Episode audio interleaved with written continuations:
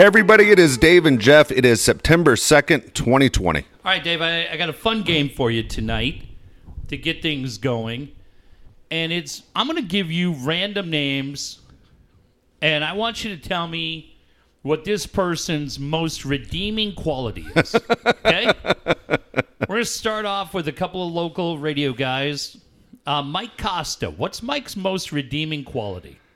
You know, Mike is a hard guy to figure out because one minute you think he, he's something else, and then he turns into a completely different person. Goes 180 on you. Um, Mike's the one guy I think you would agree. I'll say loyalty. Hundred percent. Yeah. Hundred percent. I was going to say Mike's the one guy that we would love to have in here because the history between the three of us Yeah. is unmatched, and he'll never be in here because he's terrified that we would say something that would get him fired. That bothers me that he's he's that concerned. Hi, that guy, do you realize that guy has been in that building nonstop since like before we were there in 07? Yeah, well, look how successful they've been. No wonder. I mean, technically, he's brought down two of the stations in that building. Uh, probably four. I'm pretty sure. Because I liked Mike when he was on um, 105.3 with the show. yeah, he was just too old. He was just born old. Uh, okay, well, okay. Go ahead. Finish what you're saying, and I have a little bit of a complaint about Mike. Well, let me hear your complaint. Okay. I was going to move on. Here we go, because I know your Woods is going to come up in this thing. He was going to be next. Okay, you and I and Woods and Costa are part of the greatest group chain of all time. It's unbelievable. Okay. Now I don't know if they do this to you, but sometimes there's something that is written in there. Most of the time, it's completely crossing the line. Okay. Like today? Oh, er, yeah, like every day. But it makes me laugh because we all know, i- i- in, at heart, all four of us aren't vicious. We just play vicious in this in this text message. These motherfuckers, and you have never done this to me, and I've never done it to you. Right. I've never written something, or you've written something, then I privately I write you back in a separate text where only you can see it. Hey, you know, so and so. And I'm going, these both these motherfuckers both do that. Woods does it and Costa. And I'm like, do they think it, through our friendship that at any point we'd ever screenshot something and get them fired? Oh, so they apologize? Oh, they protect themselves. And it drives me a little nuts because I'm like, you don't trust us as friends for you not to sit there and just leave it and go, hey, that's not, and we- I know that's not how it fucking is. Yeah. Do you have an example? Yes, Mike is an anti Semite. All right.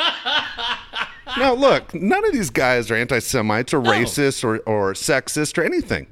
They're all No. good guys. If they weren't good guys, they wouldn't be our friends. I'm straight out. Right. But then when they privately text me, it little kind of pisses me off because I feel like they're they're sitting there protecting themselves, thinking that one day we'd use it against them. Or they don't trust Woods doesn't either trust Costa or Costa doesn't trust Woods. One of the two could be that. I think, okay, let's go through this group.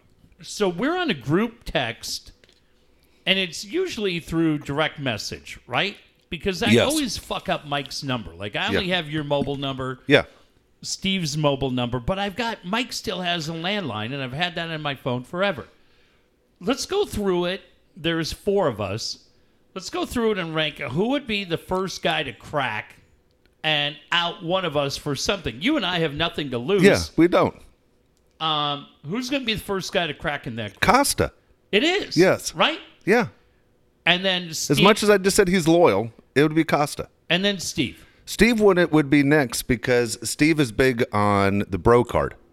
You don't So you don't you- you don't do your bros wrong. Yeah, I'm not worried about Yeah. you. I don't think you're No. worried about me. And Woods that's what I'm saying. Woods wouldn't screenshot anybody. And I don't think Costa would screenshot anybody. no, it's just the only thing with Steve is, you know, last night we're going back and forth and there's different things going on. Yeah. And you and I recently, I would say within, I mean, we've always known Paul. We've always cheered for Paul. Yes. and he's great. And I couldn't have been more excited when you and I were invited and given the opportunity to spend hundred dollars each on a on a wedding gift for That- Paul and Megan. Yeah. To, uh, on a wedding we didn't attend in person. I watched it though. Did you was- dance at the wedding? Uh, no, I just danced in public, and then they got mad at me. But Did you have any cake? No. Okay. But when Megan reaches out last night and says, "Why is Steve sending me smut?" that makes me think about it. She's been nothing but fantastic. Yes. I find her incredibly funny. I told you last night off the air. I go, she is incredibly funny, and I love Paul. But boy, your your heart aches a little bit when she has to reach out and say, "Why Steve sending me smut?" Yeah, I tell you what. Today, tonight, two hours ago, I was in a dentist chair, and she has two hands in my mouth, and then the other lady's does? like the dentist, and the other lady's like trying to hold my tongue to the side so they don't cut me. And dude, I start laughing. I mean, I, Thinking I, that I, I, I did. conversation? The, the word smut. Yeah, what me year is that? That made, seventy-two. It made me start laughing that she used the word smut. My grandmother would have used the word smut, Yeah, Morton Downey.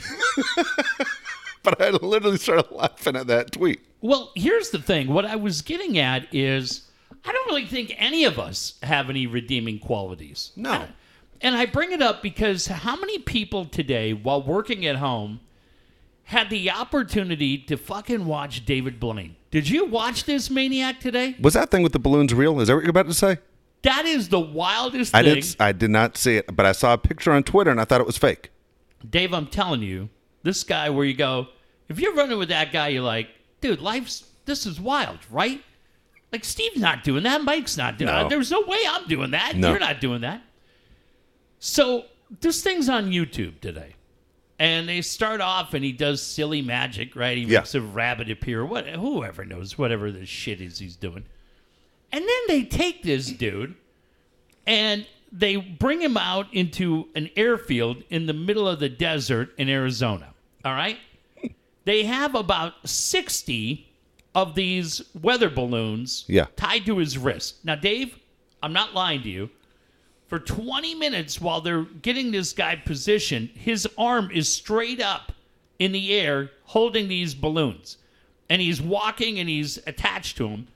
And I'm watching that and I go, every guy in our group is like, dude, my arm's tired. Exactly. Not him. Now they take him over. His daughter's there. He gives her a kiss. And they're like, well, okay, I think we're good. And he starts, he's going up in the air. How high is he going? So he gets up. Now they're like, all right, Dave, you're about uh, 3,500 over. And uh, you're watching this dude. And I'm like, what in the hell am I watching? Yeah. Now he gets up and they're like around his waist, he's got like the Batman utility belt. And they go, uh, why don't you drop one of those weights? Okay, over. And uh, all right, hang on. He says, I'm going to reach over here to the left. Arms still attached to the balloons. He's 3,500 feet in the air. And he just starts goofing around and brings off this big brick. Looks like he's got a stack of $10,000. And he goes, Hey, am I okay? And they're like, Yeah. He just throws it down. Woo, he just keeps going up in the air. This guy gets to like 10,000 feet Yeah. and he's throwing bricks off. He's silly.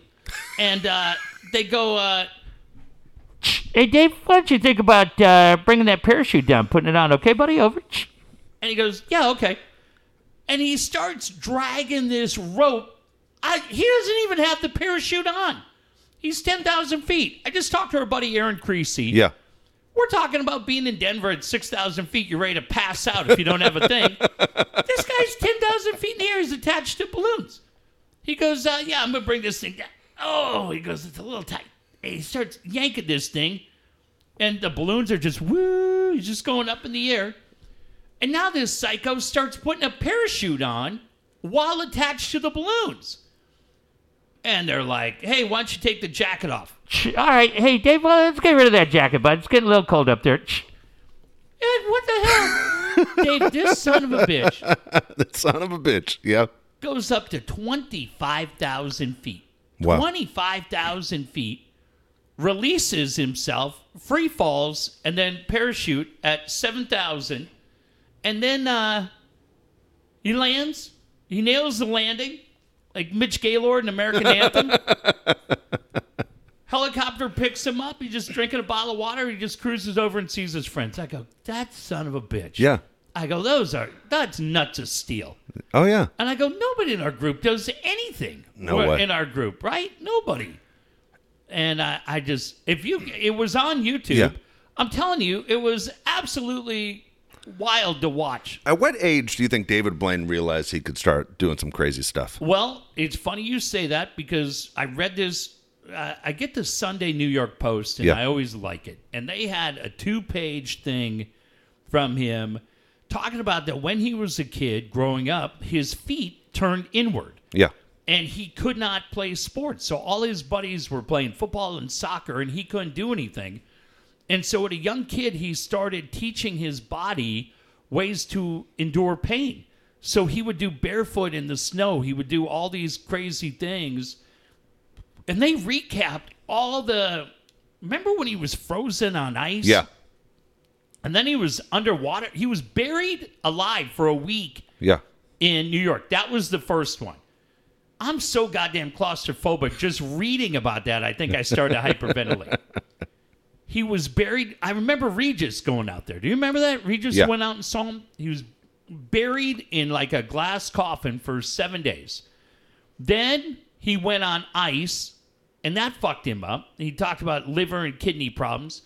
Then he was in this big, it looked like a pool, like a beta tank full of uh, salt water. He did that for seven days.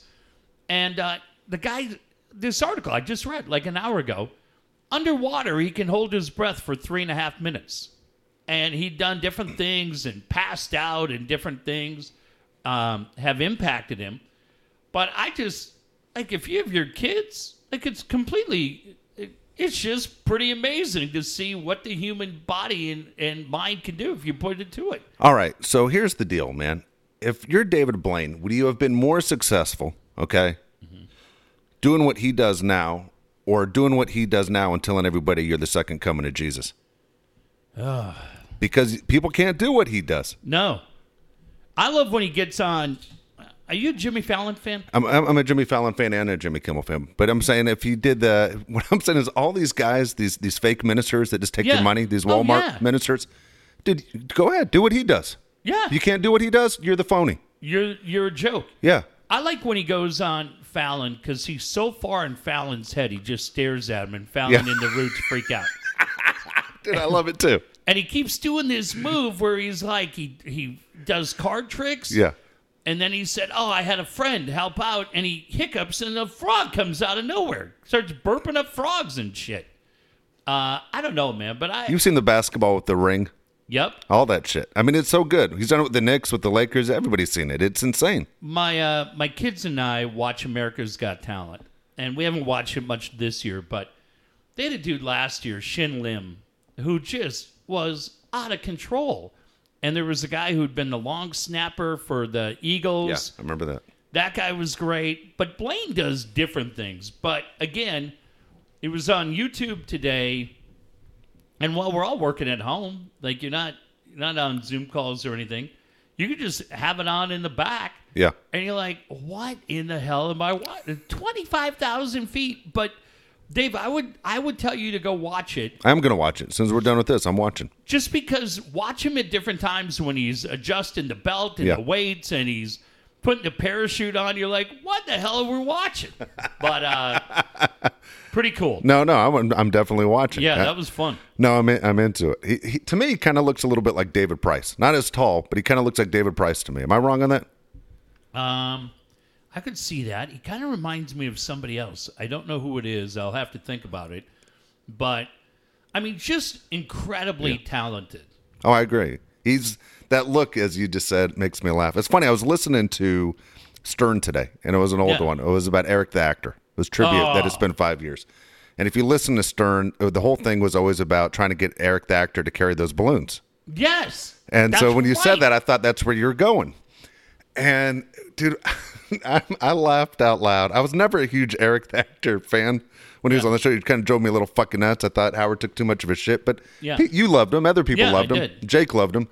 And he asked him, he goes, "What's?" The, he goes, "What, Eric? What's the deal with your foot?" And he goes, "What do you mean?" yeah.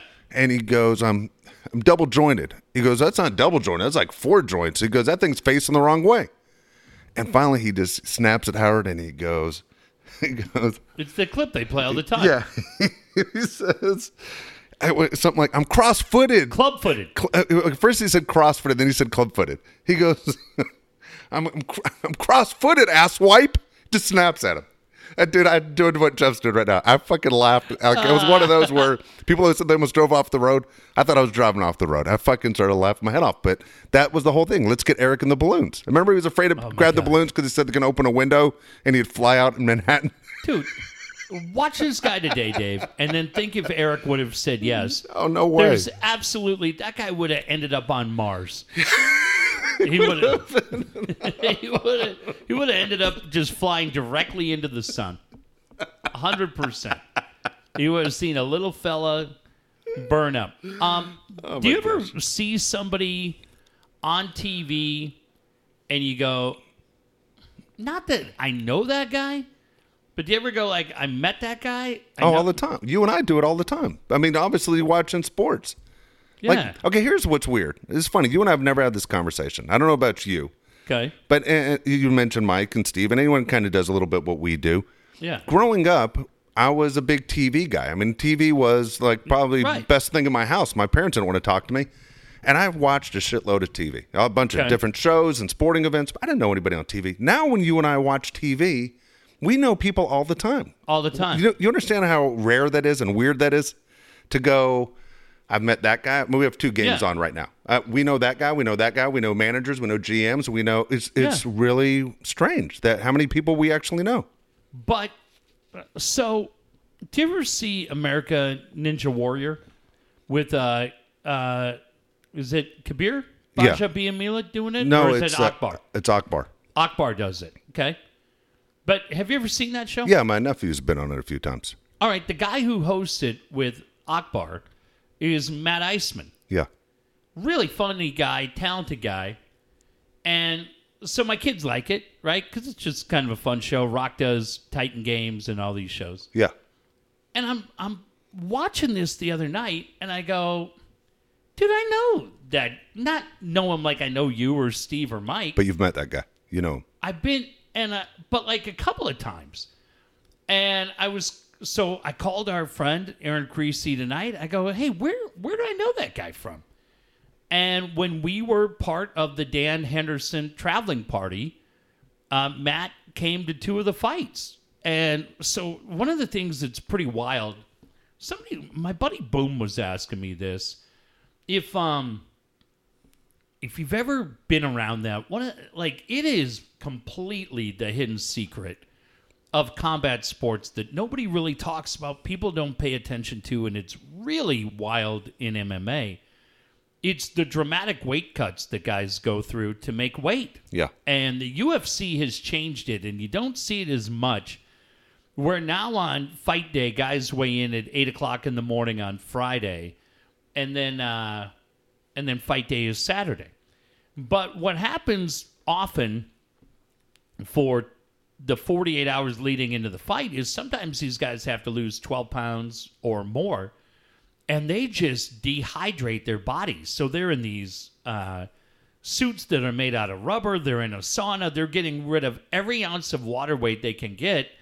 So they drop from 167 to 155. And it's freaking crazy Yeah. to watch.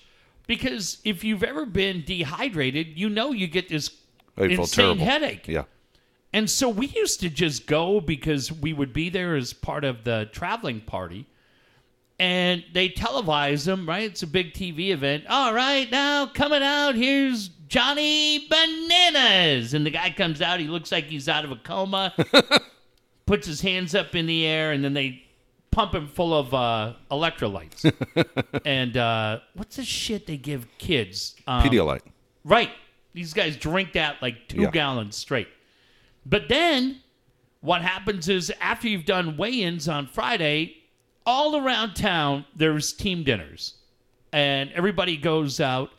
And Dan used to do it really nice. And so we're in Chicago and in San Jose. We're in Chicago where Dan's getting ready to fight Fedor. And anybody who's been there knows Chicago's known for their steakhouses. And one of the uh, great places to go is Rosebud downtown. So we go, and there's got to be 25 of us in this party, and top floors all out. And it's really great because uh, you sit down, they have a prepared menu, but you're getting a big steak and beers and the whole. You haven't done shit. You got on a plane. I don't know why we're celebrating, right? and uh, and then Dan makes his way around and comes to every table. Dave, thank you so much, man. Such a pleasure to have you here. Such a vital part of the team, and uh, it's great to see you. So I did this two different nights. Oh, I mean, I was at a handful of Dan's fights, but Chicago for his fight with Fedor, San Jose for the insane fight with Shogun, and fucking Matt Iseman is right across the table from me. And like we just at that time, I guess he was doing comedy Yeah. And they had like those pop-up video shows that would be on like VH1 or E where they would talk about crazy things that happened in pop culture and a bunch of different people would kind of add their little one-liners. Yeah. But I hadn't thought about that, dude, cuz that's the Shogun fights 2011 and the Fedor fights probably right around that same time. And like all of a sudden, I'm looking, I'm like, where the hell do I know that guy from? I'm like, holy shit, I was at dinner with him. But super nice guy, incredibly cool. But I don't know, I was just wondering if you'd ever had those situations. No, well, for us, uh, again, watching, we're watching the pods right now. It, it is so strange that, I mean, growing up, you weren't friends with a broadcaster. No. I mean, if we text Orsillo, he's not going to write us back. You text Grant, he writes you the whole game. Like Yeah. he'll, he'll live text you the whole game. But it's uh, we, we know you don't want to bother the guy, but No. at the same time, it's it's it is strange. I mean, we, we do have a unique opportunity. I mean, a lot of these players that we know, whether it's it's football, basketball, or baseball, or for you even in hockey, that you go, I know I know that guy. I Yeah, mean, it's it's really fun. was it wasn't like that as a kid. Imagine if you were an eight year old kid watching the NHL playoffs, and you're like, I know almost every guy on the ice. Yeah, and it's so much different with baseball and football than it is in combat sports.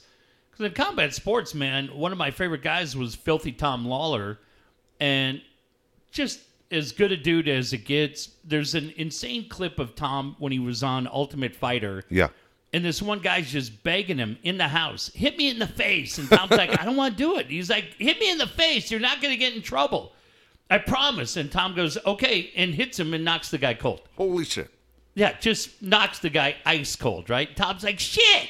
And everybody's like, you're not getting in trouble. But, um, but Why, wait, that, why did he want to get hit in the face? Because he thought it would fire him up, make him tougher? yeah, the guy probably had like nine fireball shots, Oh right? my god. and Tom just ices the guy, and you're like, oh god. But then Tom, one of my friends, ten feet in front of me in the octagon, he just gets choked out by Chris Weidman, unconscious. You're like, ah, that's a little weird. I wasn't quite ready for that to happen. He's all twitching, but uh, the funniest. Twitching. Um, I've told that Kevin Towers, when Towers uh, made the trade, traded uh, Alan Embree. I don't think I've ever told this story on the air. My favorite Dana White, Dan Henderson story. It happens on that trip uh, to San Jose. Aaron's going to hear this tomorrow and be like, what the fuck are you doing? But who cares? The statute of limitations has expired. Yeah. So Dan has a friend named uh, Bobby. I think it's Piner Penny Bobby. He's a Nashville singer and uh, wrote a bunch of songs with um, Toby Keith. Okay. So we get to San Jose, and it's like the night before the fight, and Bobby has written a walk-in song for Dan, Hendo, and it's like Hendo, Hendo. It's like the theme to Bonanza, but Yeah. it's in Indo. yeah. Well, Dan fucking loves it, right? Okay. Dan loves it. Are you thinking this is horseshit? Uh, well, I love Bobby and I love Dan, but it was horseshit. So, uh, but this is what's crazy. Dana White is so involved in every aspect of that, and Aaron was uh, Dan's manager at that time. So we're in this hotel, the Fairmont Hotel in San Jose. We're up on like the 18th floor. And Dana's losing his mind because he's got enough shit to do. And he hears this walk in song and he goes, This is bullshit. And he calls and he's like, Dan, you got to play another fucking song. We're not, we're not doing this song. And Dan's like, Hey, that song means a lot to me. It was written for me. Uh, It means a lot. And Dana goes, I don't give a shit. Go home and fuck your girlfriend to that song. We're not playing it in a goddamn UFC. So they settle. and we just thought it was the funniest shit ever. And and finally Dan laughed and uh they settled on a great song, which is uh, Toby Keith, "Made in America," Okay. and he's fighting Shogun from Brazil. And Yeah. Dave, this is the wild thing, man. This is a guy that you're with every day. He's just your dopey friend. There's 19,000 people in the sold out HP pavilion, and they start playing that song, My Old Man, and uh, fucking place goes wild. And Aaron's like, it would have been louder if we played the Hendo song. Oh fuck. We're like, no, it wasn't. Song was shit. But uh like what's they don't have the clearance. So whenever that fight is on FS1, like one of the wildest things that gives you chills right along the same lines, no joke, is when Trevor would come out to Hell's Bells. Yeah. Is when Dan would come out to that very cool Toby Keith song that his buddy wrote. But because they don't have the clearance, it's always some like guitar Oh, really? surf instrumental that you hear. And I it always bums me out because that's part of the story where you go walk up song or closer, Hell's Bells, man. It's just y'all remember what it was course. like. And yeah, Dana told him, Hey, you can go home and fuck your girlfriend. Dude, that that is a great line. We're not playing it at the UFC. Dude, that is a great fucking line. That is awesome.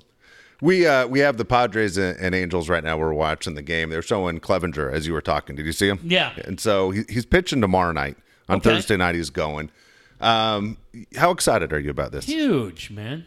I mean, is it one of those where you know, hey, he's pitching, and I'm I'm in front of the television. I'm not missing it. You know what I like, Dave? What I really like is Trevor Rosenthal the other day does the picture from Anchorman, and he's got the four guys when they're getting ready for the Yeah. street fight, and it's Tommy Pham, Machado, Tatis, and like super clean cut Trevor Rosenthal at the end. He superimposed Yeah. his picture on at the end, and he said, like, he wrote a thing on social media and just saying how nice everybody's been on the team and making it easy for him.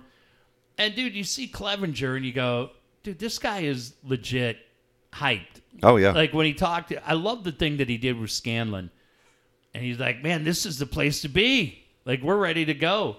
Uh, yeah, I just I think it's fun. I think um, it's been pretty cool hearing some different baseball guests, national and local, talking about the impact of what AJ was able to do. But he just he wasn't a guy that I had paid a lot of attention to, and this year I just I did for what we were joking about the other night. My son and I have started watching a handful of different Yeah. players, and Clevinger was one of them. And I'm I'm super excited. I'm excited for me in a selfish way, but I'm excited for my kids, and I'm excited for a lot of people in San Diego that are re-energized uh, because local government can't figure out what we're doing. Nobody can figure out what the hell we're doing. But at least if we're going to be stuck at home, our baseball team's pretty goddamn excited. Oh, it is very exciting. Yeah, and you're going to love Clevinger. If anyone hasn't seen him pitch, I mean, he has a ton of energy, and it's not going to be just tomorrow against the Dude, Angels. he's a legit. That's the way he just is. I mean, he, of course, he has the, the hair that looks like you know he's a huge you know rock band fan, but he's uh he's intimidating, man. He's a big dude that looks like he's coming Yeah. right at you. I mean, I know it's sixty feet six inches, but it looks like he's throwing from forty. He's right on top of you, and and I think the Padre fans are going to love this guy. But um, the, the Indians, we all know about Shane Bieber and how good he is. Clevinger's outstanding as far as a competitor goes. Shane Bieber's a stud too. Agreed. But now I gotta hang on a second. Yeah. I gotta bring something up. So last night I'm driving, and I've got Gwen and on, and they bring Ted on the show, and Ted's talking about the excitement and everything else, and pointing out what we all know that been a lot of years since we've had a good team. And he talks about the excitement of the 98 team. And Ted says into the phone, this pitching staff today is better than the 98 pitching staff. I agree. How do you say you agree when you have when when we haven't seen one pitch from Clevinger, when you had Kevin Brown, you don't think you don't think Ashby I don't think Ashby was better than Clevinger. I'm not saying that. I'm saying Kevin Brown against Clevinger, even if you go that's a wash, Kevin Brown was a fucking stud. Lamet is a freak to me. I think Lamet, uh, and Lamet hasn't looked good the last But he's couple been outings. Yeah, and tonight wasn't a great outing either.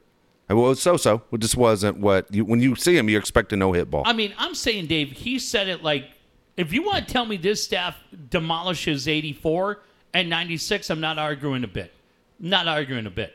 I'm just saying, when you look back at that staff in 98, Ashby was incredibly effective. Hitchcock as a three, if you go Paddack overall, I like him. But Hitchcock consistently, right? Even Joey Hamilton and Scott Sanders. But then in the bullpen, dude, that bullpen with Boehringer and Bachler. Dan Miceli. No. I I don't know. And I like. I do like. I like the bullpen better back then. I like the starting rotation now. I do. God, I, and I'm super excited for Clevinger. I think he's going to be great. I'm just telling you, is as much as I love PV and PV won the Cy Young Award. Yeah. Uh, dude, what Kevin Brown was like. I don't know if people are just because he went to the Dodgers and dismissing what he meant from an attitude and Oh, I, approach. I agree with that part. Holy cow! I agree now, with that part. if part. Clevinger comes in and is that kind of guy, I mean, I know it's a short season. You know where I think we'll really know is next year. I think next year when you're looking at this staff, because if you go Clevinger, Lamet, Paddack, I, I keep forgetting about Zach Davies, who's been pretty damn He's good. been very good. And then you bring Gore into the mix, or Patino into the mix, or Morejon into the mix. Yeah, now you look at it and you go, dude, 98 was exciting, but the 2021 staff was out of control. Okay, let me ask you. Let's say they win the World Series this year. You Yeah. change your opinion on that? Well, I it could change, Dave. Honestly, yeah, I'll reserve the right to change it in two weeks because if Clevinger comes in and just pitches like the guy we've watched, Yeah. and I think he's going to be great. I really do. I want him to be great. I want him to be great for AJ. I want him to be great for me and Yeah. my kids. And I want him to be great for him, man. I just, uh, I want to see what he does against some of these National League West teams that don't know him. You know what I mean? Like he, should have the advantage, right? Oh, big time. Uh, What I'm, uh, my thing is, he's going to open with the Angels, and then, but he's, his next start will be against. I'm guessing. I haven't looked at the schedule. It should be against a National League West team pretty soon. And you go, well, shit. Those guys aren't familiar with him, A- and so the Angels Yeah. have seen him. Of course, they don't see him a ton, but the Angels have seen him. Right. Whereas, uh, what does he look like against the Dodgers, the Rockies, Giants, Diamondbacks, anyone else? You know? I, uh, I can't wait. Yeah, can't wait. I think it's super exciting to, to to watch and see what see what happens. I think this lineup overall, top to bottom, is arguably the best one they've ever had. Yeah, it uh, it it's the one thing that we were uh, chatting about today. When you you, I'm I'm really would like to know what happened with Taylor Trammell, right? Yeah. because Austin Nola is going to shore up the catching, which desperately needed it. You go, okay, great, but you go, dude, that was one of the top prospects in baseball for the Reds, and you felt super excited to get him, even though it cost you Franmil. Yeah. And how much would you love to have Franmil right now? Was eight for his last nine. It's crazy how hot he's Dude, been. Dude, can you imagine you have Myers and left, you have Franmil and right? Yeah. I, I mean, it, it would have been pretty wild. And, but it's the one thing that we'd said, yeah, but you got Taylor Trammell. And when he comes up here and he's your guy, you're going to look back at and go, okay, big price to pay, but you get it. And now you go, cool. Austin Nola's here catching desperately needed help. Let's hope he's everything that we expect him to be. But damn, man, you gave up Franmil to get him. Yeah. And that that's a big price. You know, I looked up the the top 14 guys for the Padres and the top 14 guys for the Dodgers because I'm seeing people say, "Oh man, the Dodger, the Padres right now are an old team," hmm. and I'm thinking about it. and I go, I have to look this up because it, how old are they? Yeah. The Padre average age right now is is that was a weird play. Um, it was weird he didn't go to third base to me. Yeah. Um, so the the Padre average age is only 28. Is 28 years old is what that that, that even feels old. does that seem old to you? yeah. Dodgers average age is 27. Now things change, okay? For example, you know, for the Dodgers in there, the the old guy on the team is Justin Turner at 35. Well, he's not going to be back next year. But the Padres have guys like Garrett Richards who who's not going to be back next year either. Right. But yeah, the, the top 14 guys that that play are their average age is 27 and 28, which really isn't bad. Those are still two teams in their prime with room to grow to get better. So if you take Garrett Richards, if you take Pham, and you take Kirby Yates out, Yeah, I don't, I don't have Yates uh, as one of the guys on here, but yeah. So the the basically, I'll, just go with the pods. Nola's thirty. Hosmer's 30. Uh, Jake Cronenworth is 26. Machado's 28. Tatis 21. Profar 27. Grisham 23. Myers 29. Mitch Moreland hurts you because he's 35. Yeah. Lamet's 28, which is older than I thought. Funny. I didn't Yeah. realize he was that old. Clevinger 30, Richards 32, Paddack 24, Davies 27. Yeah, they're they're young, man. They're I I love like I I just uh, I had a couple of days of Union Tribunes built up, and tonight on the way down, just stop, grab a bite to eat, and I, uh, the UT. I talked to Bryce yesterday, and I was just saying, man, I I'm really happy for those guys because trying to put a newspaper out during COVID for Jay and Bryce and Oh, yeah. Kevin, uh, it was tough, man. And the job that they have done recently has been really, really good. But man, they had this graphic right on the front page of the sports page from yesterday showing everybody coming in and everybody going out and age and what they're signed through. It was great. Like they really have hit this thing and done a really solid job. Mark Zeigler today writes a great column talking about how things uh, impacted. Kraz has been great. Like, believe me, man, we've made enough fun of that uh, of that paper over the years. But I'm I'm really happy for him. I'm really happy I resubscribed. I like Good. it every day. And uh, but I think Dave, just looking at it and realizing that the guys that come in outside of Castro and I guess Rosenthal, but Clevinger's here, the relievers are here, Nola's here. Like it's not it's not like, hey, Kevin Brown we knew in 98. Yeah. Yeah, he's coming here, but then he's a free agent. There's no way we're keeping him. Like you don't you don't have to worry about that with Clevinger Yeah. or the impact guys. You go, no, he's here. And Rosenthal, I don't know. Maybe you look at it and you go, well, Pomeranz will close, Pagan can close. But if Rosenthal's solid for you down the stretch and, and makes a difference in playoff games, I think you at least have to visit it, don't I, you? I really hope he's what he was when he was with the Cardinals and obviously with the Royals because really strange career. I mean, he Yeah. was so good with St. Louis, and then all of a sudden he goes to Detroit and National and the Nationals and fucking terrible. Like ERA Right. at nine. Yeah. Goes back to Kansas City and he's great again. When he pitches in the state of Missouri, he's great. I hope he's great here because the Padres desperately need him. And number one, you already saw it. The dude's a, one of the best guys you're going to meet. He's one of the best guys in Super cool. baseball. You hope he does does well. And, and as, as I said, the team desperately needs him. You know you're going to get whatever his best effort. Nobody tries to fuck up, but it is really strange how he has struggled with other teams and been great with some teams. how much of it and I, I brought this up to mud and he told me i chatted with mud over the weekend and uh, i said am i crazy on this? We were talking about pagan. And i said just from a confidence standpoint i think you and i talked about it last week too but i wanted to ask mark. I said as a guy who stood out there Yeah.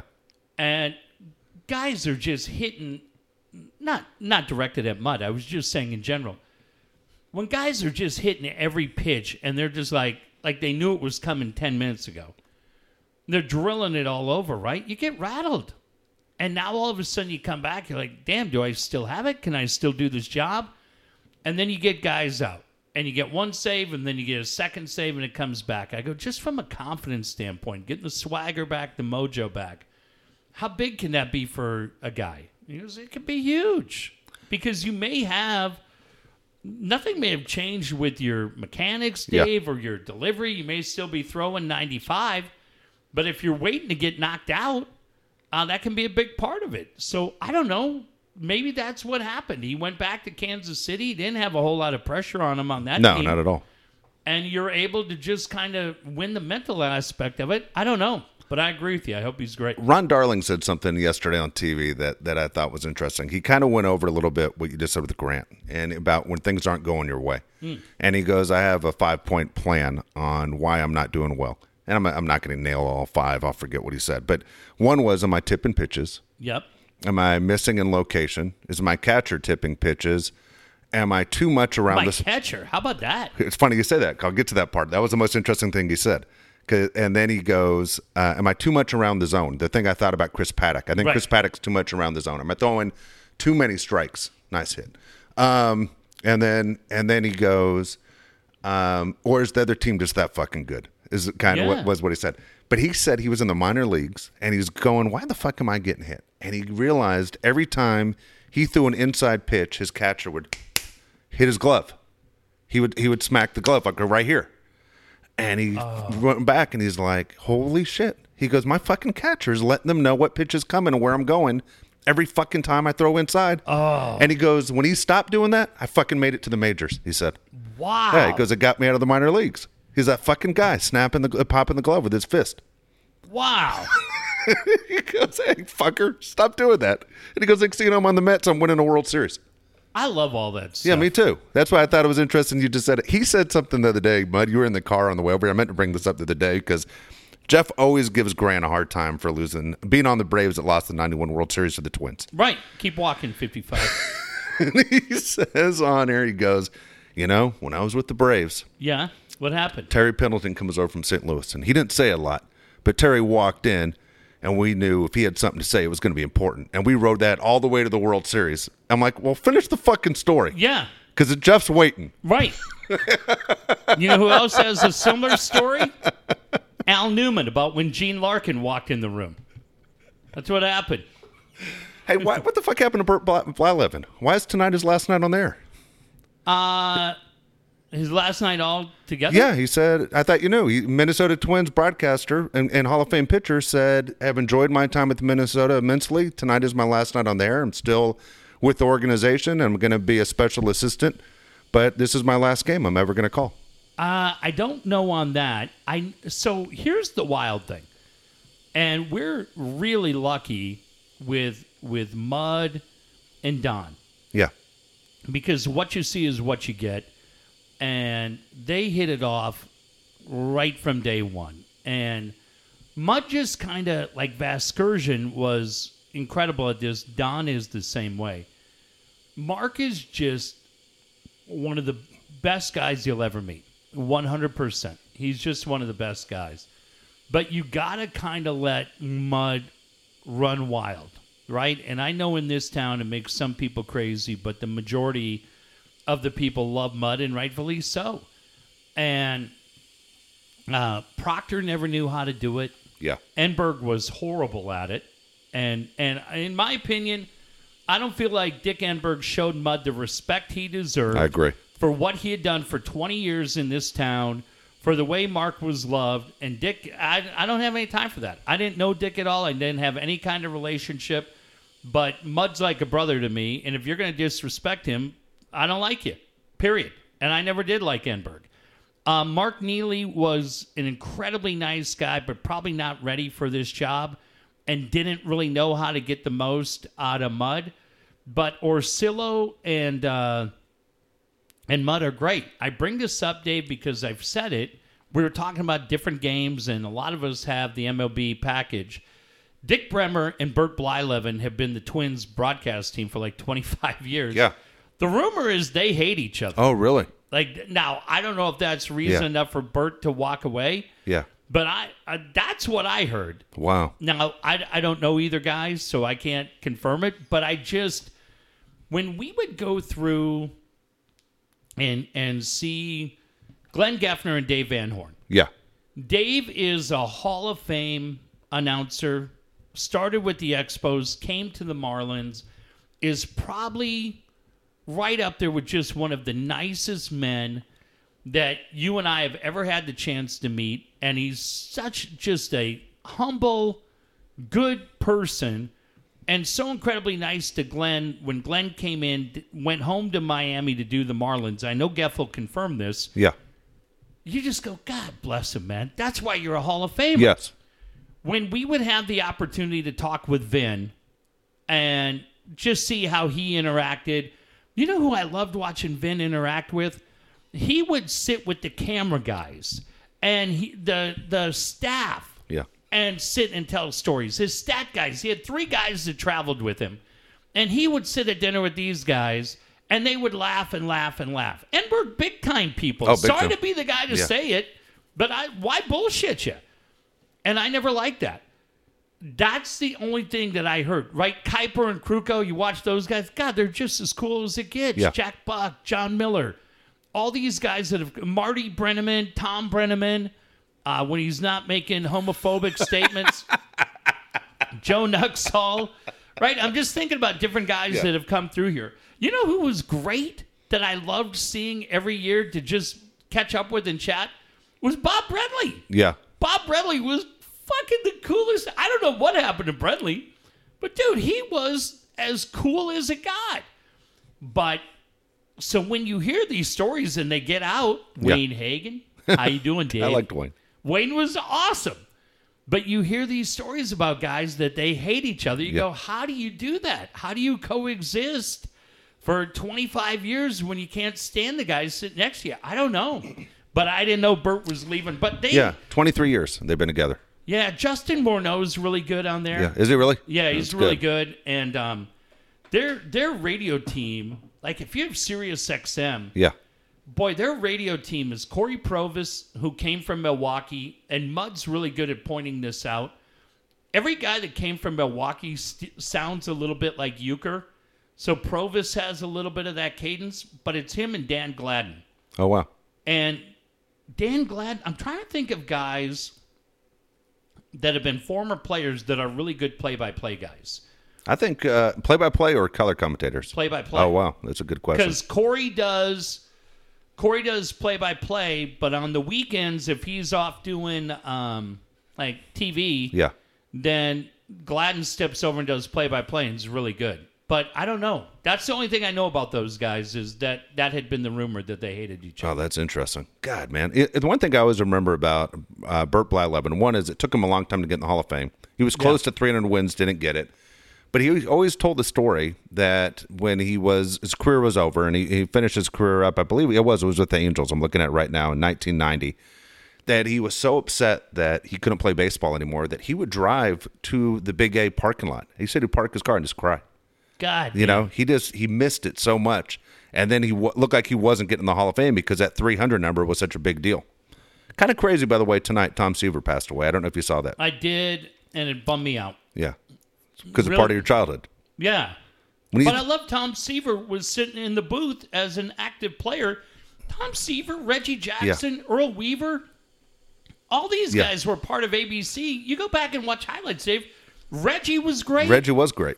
Uh, Tom Seaver was great. Earl Weaver, Yeah, remember when Earl Weaver got the perm? yeah.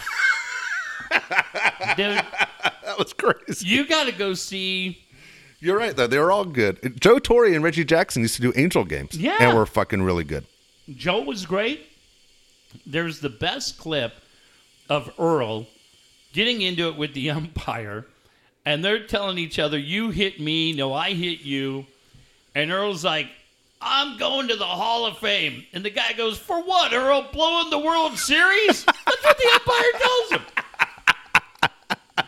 He goes, You're not getting in the Hall of Fame unless you buy a ticket, Earl. Oh my god. And he tells him, For what, Earl? What are you getting in for? Blowing the World Series? oh my god. I And always Earl remember. just keeps following him around. It's so goddamn funny. I remember Earl sat out the '83 season, and Joe Altobelli won the World Series against the Phillies. Why do you and sit up? He, he retired, and then he came out of retirement, and he went back. They fired Joe like the next year, and he was back. But it was like, dude, you missed it. It was- that was the one year Cal Yeah. Ripken Jr. won it. Yeah, it was fucking. It was. It was. It was, it was nuts. Hey, what, want to mention because uh, I, I do want to point out the Padres. Fernando Tatis Jr. He won Player of the Month. Yep. Pretty pretty cool. Um, Jose Abreu won it in the American League, who actually had a crazy month. Here's a, a, a and I'm not trashing Tatis because I've always said to you guys this this entire season how great he is. Juan Soto, we know missed like the first the very beginning of the mm-hmm. season. Just started playing. Has only played 25 games. Has 11 home runs already. Dude, that kid, I mean, Hitting 355. But he's a freak, dude. he is. They're both 21 years old. Soto Yeah. and Tatis are 21 years old. I mean, the future of this game, when you look at it, there's so many young, talented players that are spread around the game Yeah. that it makes it so fun to watch. I mean, there's nothing wrong with acknowledging how special Juan Soto is. Doesn't dis- diminish what People will always seem to go after me on that, but I, I but he he is something else. I know. uh, Tell me what you think on this one. As great as Tatis is, and he was great last year. Mm-hmm. You could almost make the argument Jake Cronenworth might be the pickup of the year for AJ, right? I mean, he won Rookie of the Month, by the way. Yeah, I mean, it's when you look at Pham. I mean, Pham hasn't played at all. and now you get Cronenworth, and I mean the kid's outstanding. Yeah. He's just outstanding. And, and look, Dave, there's so many fun stories on this team. The bounce back of Hosmer, the bounce back of Machado, the bounce back of Myers, right? Yep. Finding Cronenworth, Tatis continuing to develop every day and just being great. Can you imagine? Dave, think if Paddack had been this year, what we expected him to be, right? Yeah. And just as he's kind of finding his way, as Lamet's going through a few things, as Garrett Richards has had his struggles, you're still talk of baseball. Like, uh, listen, I didn't see it. I didn't either. I mean, we sat in here, we laughed and laughed, right? What did that? we, uh, I tell you what we picked. We picked both of us had 25 and 35 was our prediction this season. I felt like I had him better than that. Are you sure we didn't have him at least at 29? No, Costa was crazy, but you and I had him at 25 and 35. God, I, yeah, Almost at 25 right now. yeah.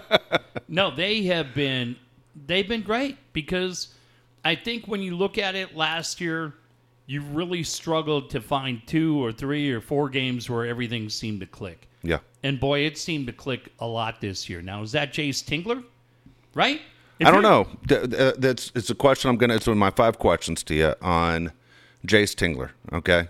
Now it, it, I was flipping around today, coming back from the dentist, and Mm-hmm. they brought up the same thing that I had written down to ask you. How important is Jayce Tingler? Hartman said something very funny. What'd he goes, say? "Well, all we know is we gave one, we know he gave one sign of don't swing three and zero, and they said fuck off, and he hit a th- hit a grand slam." Yeah. He goes, "What what is Jayce Tingler doing, or is everything already decided?" I'll, I'll tell you this about Tingler. The one thing he did and has continued to do since that night is own it. And you go, that's all you wanted. I don't I don't know that Andy Green would have owned it.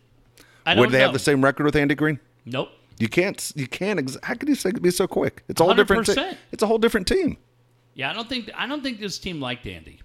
I don't, I don't think Myers liked him. I don't think Machado liked him. I think it was a completely different, completely different. It'll be interesting to see the Cubs and Pods in the playoffs. Won't it? Mean, Andy Green's the bench coach. Oh yeah, what's he doing? Getting getting David Ross Bazooka Joe? I believe he has more experience than David Ross. I gotcha. Nobody worries about the bench coach. You think anybody in that? You think tonight in Anaheim when they're at the DoubleTree, they put those cookies on the bed? You think anybody there's like, oh God, what does Andy know? What does Andy know They're about like, us? Shut up. Andy's like, shrimp." that's not my team. Why don't you give me a chance? guarantee you, Bud's thinking the same thing. Where, why don't you give me a chance? They're like, we did give you a chance, and then we got you out of here, like the Rockies are going to do, Harry. You're an asshole.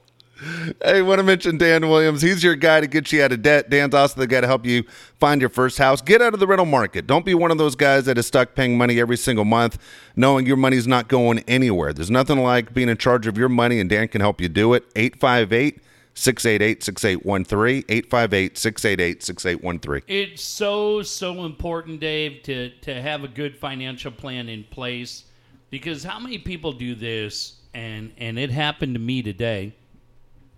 You sign in to Capital One, right? I like those guys, man. They give you notifications if anything's wrong on your credit card. And you sign in, you're like, you know what? I'm going to make a credit card payment because I think that balance should be about ah, 340, 350. Great. Let me just sign in here. Oh, it's weird. It's about 798. I wasn't quite ready for that. fuck happened here? What happened here? What the fuck have I been doing, right? And you realize, oh yeah, I've been over at Lit buying nothing but bongs. No. and uh but you look at it and you go, all right, well I can make this payment and then next week's payday and you go, dude, no problem. I'll pay it off and everything's done. It's borrow smart, repay smart. And I mentioned it, it's to get it done with the credit card. I only have one active, but when you do that and you make those consistent payments, your credit score continues to be outstanding. And when you're ready to get into the housing market, your financial plan is set. You have, I'm telling you, there's two things that I look at, and I thank Dan for this because I know having worked for Homecomings Financial, they're going to look at it. What does credit score number one? Bang. What's his payment history look like? And when you look, anybody who works in a bank knows what this is. And there are a couple of different things. When you pull your credit score, let's say you have a Capital One card, they're going to look and see there's going to be a row of about 27 numbers that I guarantee you Dan looks at all the time. And those numbers could be zeros, ones, twos, threes, fours, and higher. And what that number represents is each month, where did you make your payment next to when was the day it was due? Yeah. So if you have a zero there, what that's telling the bank is, hey, his payment was on the 10th and he made it on the 3rd. If it's a 1, it's, well, it was on the 10th and he made it on the 10th. Yeah. Two, it's the 17th. You start getting into those threes and fours because you're a couple of weeks behind, and the bank is like, uh uh not here. Or you can come here and have about a 28% interest rate. Forget that. Call Dan, 858 688 6813. You're going to put those zeros in a line, and then the bank's going to be on the line saying, We've got a loan for you. All right, to get that brand new house after Dan gets you all set up and ready to go, you're going to call Brian Curry. Brian Curry is the guy that's been with Coldwell Banker for more than 20 years. He knows the San Diego real estate market as good as anybody. It's funny, I had someone call me today and say, Hey, are you interested in selling this property? And I Oh. said, You know what? I already have a guy. They go, oh, Who's your guy? And I said, Brian Curry's my guy. Asshole. Know what they said? He's, he's, he's great. Yeah. He's really good at what he does. But they called trying to basically move in on Brian's business, and then they said, "Oh fuck, we don't mess with that guy. Guy used to fly a helicopter." Hey, Dave, uh, you got that guy's number? Over. I'm gonna bring the copter over there. We're gonna send that guy a little. Uh, we're gonna do a little bit of fire retardant right there on the office. He's gonna come out. He's gonna look bright pink, like he's got cotton candy on. Over. We're gonna beat the fuck out of him when he's unconscious. I We're didn't gonna say that, Dave. Mike's live. We're just gonna make him look like cotton candy. We'll talk more when the show's over. Over. We're gonna hook him up with balloons while he's unconscious. Dave, We're gonna send Mike's still on, buddy. Uh, I'm gonna take the copter over here. Go see. Take a quick look over at IB. Get everything squared away. Make sure we never come back here again. Shh. Over. Over. 619-449-4452. That's the number to call. Excuse me, that is not the number to call. That's the number to get a What? 619-251-1588. I'll give you that number again. 619-251-1588 is Brian Curry's number. You know what, Dave? I made the mistake of having a real estate agent not named Brian Curry before this podcast. And, you know, there was a time before I got married, and this real estate agent hyped me up and said, uh, I think I found the perfect place for you. And I was excited. I never owned a house. I was a single guy, had my, my shit together. I go, well, let's go see it. And next thing you know, me and this guy go out and we're going for a long time. And I go, where the fuck are we going? You know where we ended up? We ended up at an abandoned bus in the middle of Alaska. I go, this is like goddamn into the wild. The guy goes, I know, but with your shitty credit and the fact you got no money in the bank, uh, we can get you this thing and you'll pay it off in 27 years. Uh, I lived there for three and then I sold it. But I never want to live in an abandoned bus again, and you shouldn't either. If you want to live in a great house that people are going to love and you're going to be proud to call your own, nobody can help you find that house better and faster than our guy, Brian Curry. Absolutely. You got to get that brand new pool as well. Alan Taylor, Tailor Made Pools. What are you doing this Labor Day weekend? You're going to sweat your balls off. Yeah, you should be having a pool party, dipshit. You completely have messed it up if you have not called this number 619 449 4452. 619 449 4452. That's Alan Taylor, Taylor May Pools. Nobody better. God, everybody looking forward to the three day weekend. And then you see intense heat advisory. Inland kicks in, I think, tomorrow, all the way through Monday. That's you, shithead, out here in the Dude, I'm driving to. Phoenix tomorrow. Oh, have fun. I'll be there till Monday. Oh, that's going to be great. You're going to love that. That's going to be fun. You guys shack up at Stevie V's house. and then uh and then if you're along the coast where I am, they go, "Nah, no problem. You're fine." It's not going to become crazy intense heat until uh, Saturday, all the way through Monday. And I wonder how many of you look around and go, God dang, what am I going to do? My AC bill is $9,000. I got to call Dan Williams to figure out how I pay down SDG&E when really that payment you should have made was to get yourself the brand new pool Yep. and nothing better than a tailor-made pool. Look at it's not going to start cooling down every year. It's going to get warmer and warmer. All you got to do is watch Bill Nye the Science Guy. So find a way to counteract that, and that's by getting a beautiful tailor-made pool. Holy fuck. It's going to be 112 in Phoenix on Friday. That's hot. That's hot. Son of a bitch. I think I'm going to, this is what I'm going to do. I don't have to coach until Friday. Yeah. I think I'm gonna listen to uh, the Padre game on the radio out there. Make it go faster. Yeah. Oh, Don't yeah. you think that? Let's wait for everything to cool down. Yeah. Be Hell, great. That's what I'm doing. You know, I heard the the advice is um, wear long sleeve shirts and drink a lot of hot drinks. Is that right? And Wear that sweatsuit. Yep. It's the mental game, Dave. You're gonna win. I come back with a seven, a neck of a seven, and great cheekbones. Stock a Yeah. stack of dimes. You call it neck. Fuck, idiot. All right, Kyle Fluker's your guy for that perfect website. Guess what? If you need a brand new website to help your business shine, Kyle Fluker's your guy. 619 500 6621. 619 500 6621. Here's the other thing that you need to manage if you have a website. I'm going to rip this company tonight, and I'm going to find these guys uh, because I told them two days ago I liked your company, and now I hate your guts. And this company, I'm going to tell you who these guys are. I got to find it right here. I find uh, my friend uh, Nick Rogers, Okay. my buddy. Nick Rogers sends me this thing. He goes, "Hey, doesn't your son love Steph Curry?" And I go, "Yeah." And he goes, "Steph Curry is doing a book club." Did I mention this the Yeah, other night? No, you mentioned it to me in the street. So Steph Curry's doing a book club. I pay twenty five bucks a month. They send a book. Yeah. They send uh, Curry's written notes about it. The first book is a wild book called The Other Wes Moore. Highly recommended for any of you. And my son Jack's super excited because these are books picked by Curry. They come directly to Jack. And then once a month, there's a Zoom call that he can log into and Curry is going to talk about the book. And we don't know if he's going to take questions or anything else, but I was super excited to do it. And then uh, the company is called L I T E R A T I. Literati? How am I pronouncing that, Dave? Sounds pretty good to me. all right. So I they sent me this thing. I signed Jack up, and I have been sent in the last 48 hours nine emails from this company explaining to me about the excitement of a book club. I wrote to him last night. I said, "You know what? I'm going to tell you something." Two days ago, my son and I were super excited about your company. Now I hate you. Your company sucks because we can figure out how the book club works. You send us the book and then we read it. and in between, I pay you for it. It's not that complicated.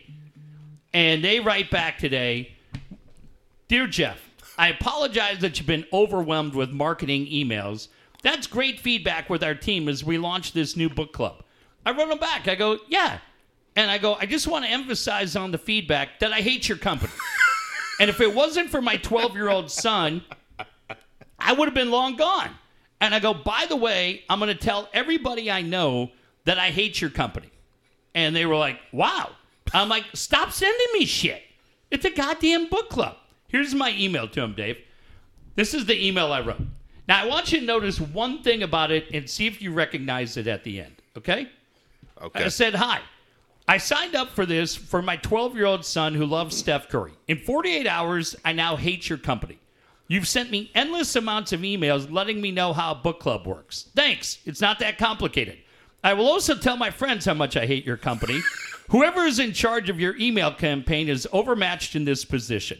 The idea is to make people excited about what is coming, not hate the idea of ever getting another email from you. That's where I am tonight. If not for my son, who's my best friend, this experiment would be over before it started. You're doing a major disservice to the fascinating lineup of talented people you have hosting the individual clubs. Stop sending me these idiotic emails. Relax. You got my money. Now leave me alone. What'd you notice in that email? I didn't. I didn't cuss Oh, that's good. like that. Yeah, I'm sure they noticed that too. They didn't notice that at all. Well, I'm it just, felt like you cussed at them. well, I'm just telling you right now. The one thing that people don't ever understand. What did you notice in the email? That you completely flew off the handle. dude hang on i wonder if i can see and this is all why your website matters Oh my god, it is. because if you're doing shit like this and people immediately hate you like i hate them Yeah. uh, they're like this is ridiculous one two three uh, four five six seven, Oh boy. Eight. Uh, and there's nine, nine emails that I received in two days from them. That's crazy. Hey, here's how it works. You get the book, read the book, then post a review. Yeah, we got it. You fucking dumb shit. so that's the one thing. You think Oprah handles it the same way? Uh, she doesn't read anything. She Did you just say Oprah can't read? No, God, no, I did not. Jesus, we'll get into that in a second. Um, I don't know how Oprah's book club reads. I, I would think it's probably pretty cool. All kidding aside, I think she's very invested. I mean, she's had look the great thing for what Oprah did, and our friend Matt Coyle, Josh Rosenberg wrote a book. Yeah. right. Dude, that is a hard, hard field. And if Oprah signed up and said, "Hey, Dave, you know what? I love your book, and I'm going to promote it," and forget it. Yeah. That's no. All kidding aside, if she got behind your book, Oh, yeah, you that won. is really really cool. Yeah. You know what I watched today? What'd you watch? I watched the Richard Jewell movie. Have you seen it? I did see that movie. yeah, it was kind of it, it, it was Sad, it, right? was as sad as I thought it was going to be. It was. It was sad. Um, yeah, I laughed because I had been in Atlanta. Yeah, that's why I brought it up. uh, for the Super Bowl when Ray Lewis um, had his whole incident, and I never forget the guy at WSB telling me, um, "Yeah, Ray Lewis is going away for a long time because the last time we had a major event here was the '96 Olympics." And this city ended up with a lot of egg on their face the way they treated Richard Jewell. A year later, I was in Tampa watching Ray Lewis get Super Bowl MVP. Yeah, exactly right. That was a that was a crazy movie, Yeah. man. Was that Olivia Wilde? She's the one that uh, fucks everyone for information. Yeah. Yeah, that's never happened in our career. No. Not yet. All right, here we go. September second. How old are they? How much are they worth? Then I have five questions for you. Okay. I think you'll like every name on here. Here we go. We're going uh, Keanu Reeves, Very good. Uh, 54. fifty six. 80 million. Okay, this is what it says. I looked it up twice because the number seemed ridiculous to me. Three hundred and sixty million dollars. Damn. Is that I have no idea where that money's from, but it's three hundred and sixty. Matrix and those John Wick movies That's right. killed it. That's right. I didn't even think about that. So You're right. Paul Rudd was on Stern today too, talking about Ant Man and that the Marvel movies. Stern kept asking him, "Do you get any of that movie on the back end?" And he said, "No, you just get the straight deal." But I guarantee you, if Keanu's getting that, that means he's making money on the back from those Matrix uh, remakes or the John Wick movies. Wow, good for him. wow. Okay, here we go. Mark Harmon. Mark Harmon. Goddamn, is your uh, does your wife watch Yes, NCIS? CS. Oh yeah, all of them. Hey, CIS Vegas is coming back with William Petersen. Oh, that's funny. No, she Uh, she used to watch the Miami one, all that bullshit, all of them. yeah. Dude, Mark Harmon, still married to Pam Dawber? Still is Uh, I'm to say he's 66. sixty nine. Damn it. Um, Now he's executive producer on every one of those fucking shows. All For- those, all those CISs, NCIS, all that shit. dude, that's money. I'm going to say 150 million. I would have guessed more. It said ninety million dollars is what it says. Wow. Okay. Terry Bradshaw, who's the least amount on this list. So just How let you know that? Well, yeah, because played at a time. Uh, Terry Bradshaw, let me think. Do the math here. Let's say he's. Uh, God damn, can Terry Bradshaw be 70? Yeah, he's older. Really? 73? Seventy two. Wow. Uh, 25 million. Fifteen million dollars. All right. Harvey Levin, Dude, from TMZ? yeah, has more money than Oh. Terry Bradshaw. Yeah. Well, an attorney and owns TMZ. Oh, he might own the People's Court, too, Oh wow. where he had something to do with that. Harvey Levin, shit. I'm going to say he's 63. Seventy years old. No way. Yep. Uh, 200 million. It says twenty million dollars is what Oh, it says. Oh, dude, no way. Okay, that's what I got. Okay, here's the big one of the night. Okay. Salma Hayek, Wow. 52. fifty four. Damn. Uh, damn. See, I When I say big one of the night, I mean this might be the big one of the year.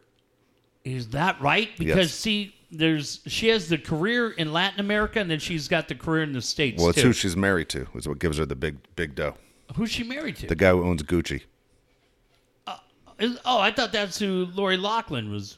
Lori No, Loughlin, she- no, she's married Lori to Lori Loughlin. Yeah. Um, dude, eight hundred million. Eight billion dollars. Shut the fuck Yeah, up! eight billion dollars. She's worth 115 on her own. Eight billion Wow. dollars with this guy. Wow. Holy shit! I don't think we've had somebody with eight billion dollars. No, I was just reading about Steve Cohen, who you remember had been Yeah. rumored to buy the Padres and Yeah. then backed out. Uh, Steve Cohen buys the Mets is going to pay anywhere from two and a half to three billion, and he's worth fifteen billion. That's crazy. By the way, Jimmy Kimmel was on Stern on my drive home out of here the other night. I think it was a rerun, but yeah, Yeah, it was. Okay. From when Stern was in L.A., but he told that story that you love about roasting Bill Gates Yeah, and how Steve dude. Ballmer was the only guy who laughed. He, goes, he laughed like a maniac. I love that story. Uh, The, the joke, my favorite joke that he, the line he used that Well, the, no. we roasted and said, um, what do you did he say? fifteen eighty? Because Bill Gates almost had a perfect score on his SATs. He missed one question. What does a vagina look like? Yeah, And fucking Steve Ballmer's dying laughing. he said he loved it, he loved it. and then he said uh, he said he got so bored that by the end he goes, "Hey kids, your dad's an asshole."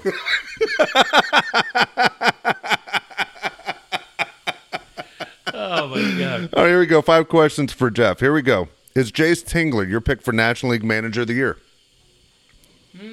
Yeah, hundred percent. You know who's yelling right now at, at his uh, his computer? Is fucking Glenn Geffner. is telling you it's Donna Mattingly. God, Don Mattingly's. Outside of Starling Marte, can you name another Marlin? I mean, it's pretty fucking Well, amazing. they just traded Villar too. Uh, How crazy is that? Yeah. Yeah. He looked like he, I don't want to be traded. Um, Bo Bichette's going to be back in two weeks. What are you trading me for? dude.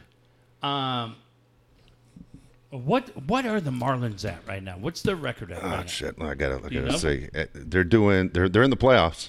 The Marlins are in the fucking playoffs, dude. It's, it's fucking nuts right now. How how well they've played. I just thought it was a a freak thing, good start, that kind of deal.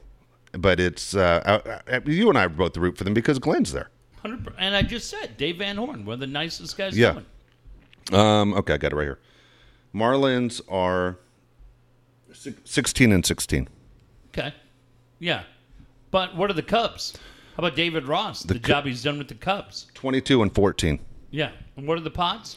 The Pods are going to win tonight, so they're 21 and is that 15. The Dodgers are going to lose tonight. They're in extra innings, but right behind it, Kenley Jansen just walked in extra innings, just walked everybody around to give the Diamondbacks a run.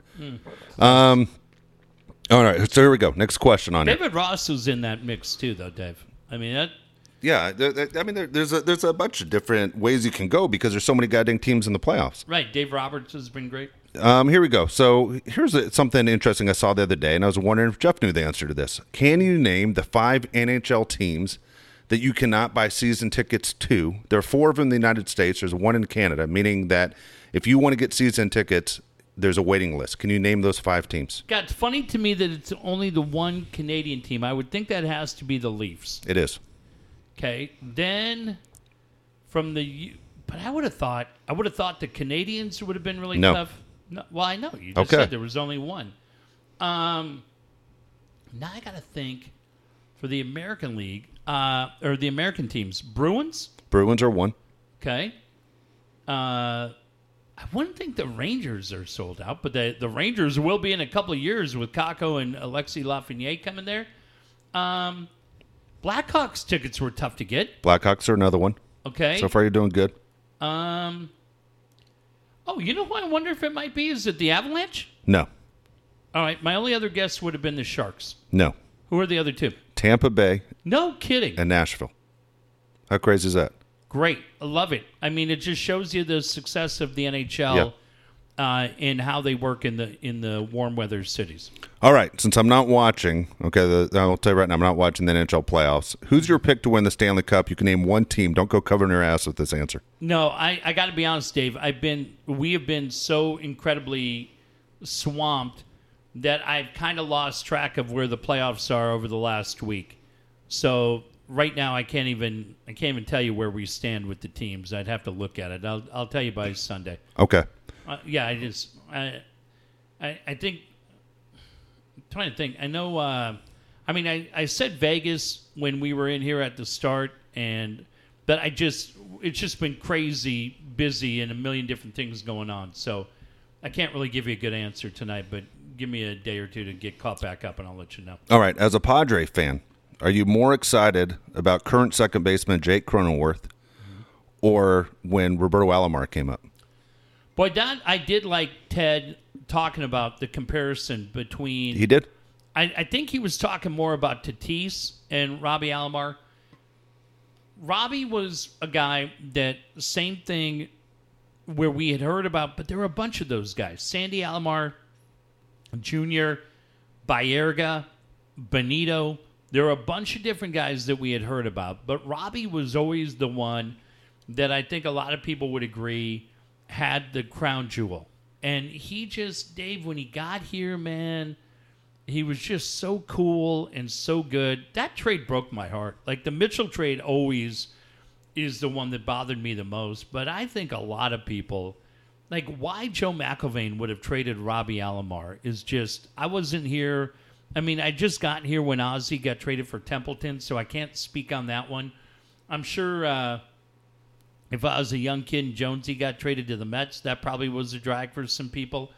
But like the Robbie Alomar trade just sucked for your guy Yeah. Tony Fernandez. I, I just uh, absolutely made no sense. I think the cool thing about Cronenworth is like he came out of nowhere. Yeah, he did. It came out of nowhere. And and I saw somebody write or mention, and and I thought it was a really interesting point. Man, oh man, if Eric Hosmer, who hits another home run tonight, looks so good, He does. but if Eric Hosmer doesn't have his uh, intestinal issues earlier, Yeah. I don't know what we see out of Cronenworth. I Yeah. mean, maybe he You're right. His Right. profile was the guy that they wanted there. at second, Yep. and then he comes in and plays outstanding at first, Yeah. And has been so good since. Man, there's just wild things that have happened. It was Brady Phelps that wrote that today. Is that what Brady? Yeah, He go- I- no. go- full credit yeah. to Brady. I thought it was a really interesting point that he made. I you see different things on social media, but no, I thought that was really interesting because I hadn't thought about it. I think Brady's spot on when he said that. I I can't remember. Do you remember how Brady wrote it? He wrote it something like, "How often do you think about if it wasn't for Hosmer having the runs that we would have never seen Cronenworth?" And, well, and I wrote back, "I can't stop thinking about it." And I didn't see what he wrote back, but I know it's like, "Fuck off, you asshole." well, it's like Matt Friars writes tonight. They go, "Hey, Padres are bringing up five guys, and they're either going to have to be activated or sent to the alternate site. And one of the guys they list is Clevinger. So I wrote back and said, Well, I think Clevinger's going to make the team. And I don't know if it was John Conniff or who. Probably the dipshit Dave J. I never read him. I just read Kevin and uh, and John. Um, they're like edgy take. I was like, "Well, you're the idiot who wrote it. What are you writing?" I didn't even see the moves tonight. Who got who got sent down? Well, Myers is is sick. I mean, Myers is on the injured list. They put Wil Myers on the IL, and they said, "Is it COVID related?" He said, "I'm not answering that question." They can't. They can't. Well, that yeah, but usually you would think if it wasn't, they would say no. But here's the deal. This is how I say you you know it's not. The Padres wouldn't be playing tonight if it was. Yeah. You know, right? The whole team would be quarantined. They'd be sitting out. They wouldn't be Yeah. playing tonight if that's what it was. So he goes. I mean, so- it could be something simple. Who knows? But they had. Did they do anything with Stammen? Did they do anything with Pierce Johnson? Did they do? I no, mean, they- Pierce Johnson played tonight. I thought I Yeah. saw him pitching. Yeah. Um, I think so. I think that was Pierce Johnson playing tonight. No, I think just you're right. looking up there. Javi Guerra. Did he get? I didn't. I haven't seen. I haven't seen the roster. I'll, I'll tell you in a second when I get done All with this last question. All right. So here's here's uh, uh, as you just mentioned the roast. Okay. Mm-hmm. Josh asked me this question yesterday. and My answer was no way. Would you, for let's say a hundred thousand dollars, would you go on and be roasted on let's say Comedy Central? No way. I said no too, and I go, dude, I got thick skin, but no fucking way, dude. No. I, I said if they were to tell me, Dave, that they'll- can come up with a cure for COVID, no. and I'll still say too fucking bad. We're gonna find another way because I'm not doing it. Oh, you and I are one and the same. I don't understand anybody that says this is gonna be a good idea. No, I didn't even know Steve, and they did one for Cantorian Woods. Yeah. It bugged me because I was like, dude, no. Um, I don't even. Do you even watch him? Yeah, I do. I watch them. I think it's I think it saved um, Justin Bieber's career. is the the roast for him because all of a sudden it made him kind of cool again. But then you, some of these guys, like Pam Anderson, looked like she was going to cry. It looked terrible. God, no, as fucked up as I am. uh, one quick thing that I wanted to point out. Pagan, Pagan went to uh, the IL IL two. Pagan and Myers went to uh, the injured list. All right. Um, one thing I wanted to point out Yeah, is the city of San Diego is very upset because everybody has been reporting that the Brookfield Properties uh, proposal did not. Uh, we all said it didn't include a new arena, so they got mad at everybody and they they're grouchy about the whole thing. But here's the wild thing. They now are moving forward. I was really disappointed in Scott Lewis. I got to tell you, I like Scott a lot. But he, he went on Darren's show yesterday and was crying the blues about the Union Tribune and their reporting. I thought what the UT did was really, really good. And and I can't tell you what Voice of San Diego did. Maybe they had it similar. But to go on and say, oh, it's a lot of false promises, and uh, I don't know. I, I mean, it just felt like sour grapes from a Really? guy I like a lot. Damn. He came down and spent two hours in this garage. It just sounded like whining. Yeah. I, I think what Dave Garrick, what Bryce, what um, Kraz have done down there for the Union Tribune, Dave, has been really, really good as they write about the stadium and as they write about what's going on in the Midway District. But Bryce and I were talking yesterday, and I, I was saying, can you find an image of the footprint? Holy shit. The city of San Diego provided uh, an image of what this project is, and I will tweet it tonight. When Dave and I Cool. wrap up, I will put the tweet out tonight. When you guys look at the overhead for what is being talked about, it is absolutely amazing. And it all starts with the vote coming up in November. We're going to mention it a lot. We all have to rally and get out and vote. Uh, and vote for what I believe is going to be Prop E. That's what they're calling it in the Union Tribune. We have to lift that 30 foot height limitation. But if you look at the amount of footage and acreage that is going to be upgraded and replaced and made super exciting by the guys who built LA Live, it is incredibly exciting. And so, look, I feel like momentum has changed in this town a little bit. And and that's the one thing that I've always been a fan of Scott. I've always thought he's progressive and everything else. And I don't know, he could be 100% right. But to come on two days afterwards and be like, oh, it's all false promises and the idea of a new arena is probably not going to happen. I'm like, shut the fuck up. shut up. Nobody wants to hear your shit. We know you're upset about the schools. Get a new song. You're like goddamn aha, Lewis, singing one goddamn song every night. Okay? One note Johnny. Holy fuck. But he'll be on he'll be on probably Ben and Woods tomorrow, and then he'll be on Gwen and Chris on Friday. Right? The Yes, fucking he did- Do we have that's a- nobody else in this? I don't blame Scott for answering the phone when you're the CEO of a nonprofit.